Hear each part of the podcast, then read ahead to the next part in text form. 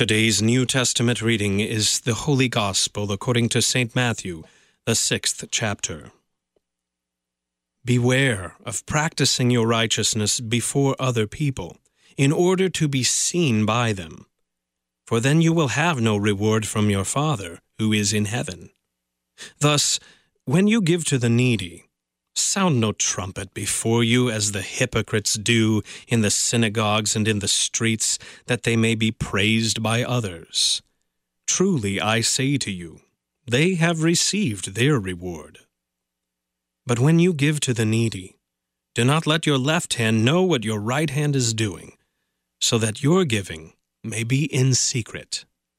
And your Father, who sees in secret, will reward you. And when you pray, you must not be like the hypocrites, for they love to stand and pray in the synagogues and at the street corners, that they may be seen by others. Truly I say to you, they have received their reward.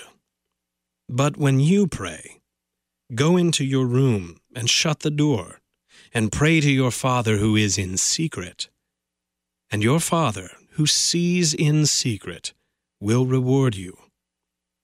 And when you pray, do not heap up empty phrases as the Gentiles do, for they think that they will be heard for their many words. Do not be like them, for your Father knows what you need before you ask Him. Pray then like this Our Father in heaven, hallowed be your name. Your kingdom come. Your will be done on earth as it is in heaven. Give us this day our daily bread, and forgive us our debts, as we also have forgiven our debtors. And lead us not into temptation, but deliver us from evil. For if you forgive others their trespasses, your heavenly Father will also forgive you.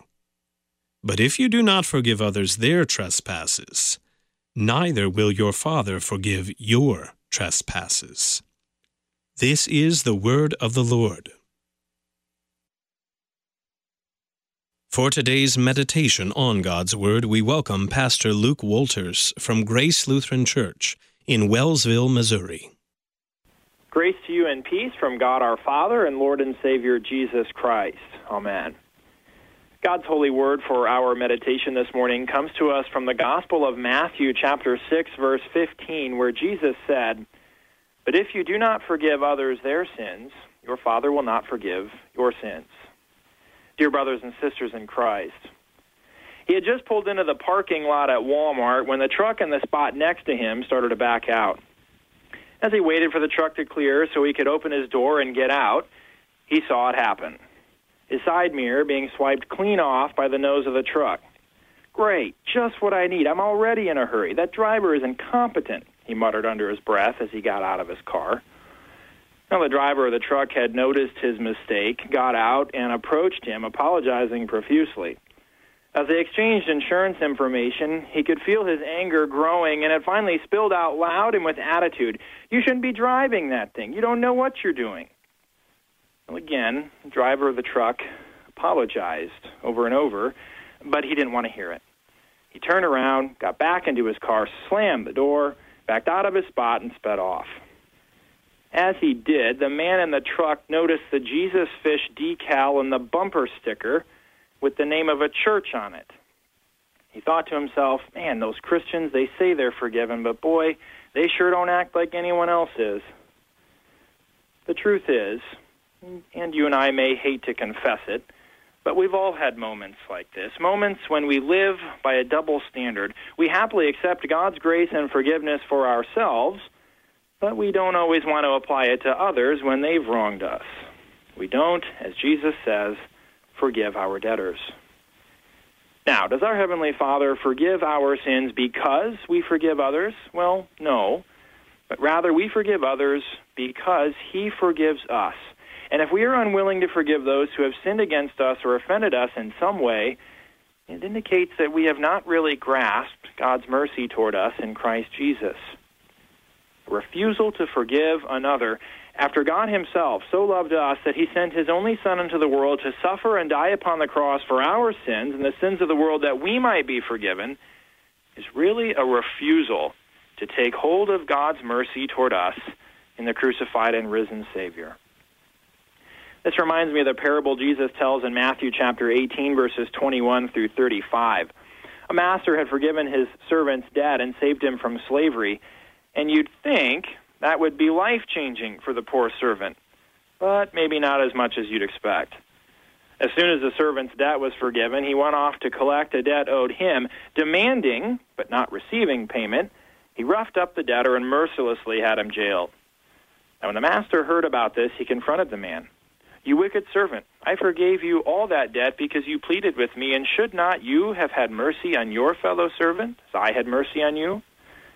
And in anger his master delivered him to the jailers until he should pay all his debt. The master's reaction was swift and devastating. His servant failed to share the grace he'd been shown, and so his own mercy was revoked. Jesus follows with a clear warning. This is how my heavenly Father will treat each of you unless you forgive your brother or sister from your heart. My fellow brothers and sisters in Christ, our forgiveness is a precious gift meant to be shared with the stranger and loved ones alike, everyone. It is given, as Luther says, not on account of your forgiving, for he does it altogether freely out of pure grace because he has promised it, as the gospel teaches, but instead because he has set this up for our strengthening and assurance as a sign, along with the promise that matches this petition in Luke 6:37, "Forgive, and you will be forgiven." My dear brothers and sisters in Christ, rather than being without mercy and love in our dealings with others, God's word encourages us as in Ephesians 4:32 to be kind to one another, tender-hearted, forgiving one another, even as God in Christ has forgiven you. And so let us be encouraged when we forgive others, being daily reminded of how much God has forgiven us. In Jesus' name, Amen. We thank Pastor Luke Walters from Grace Lutheran Church in Wellsville, Missouri, for today's meditation on God's Word.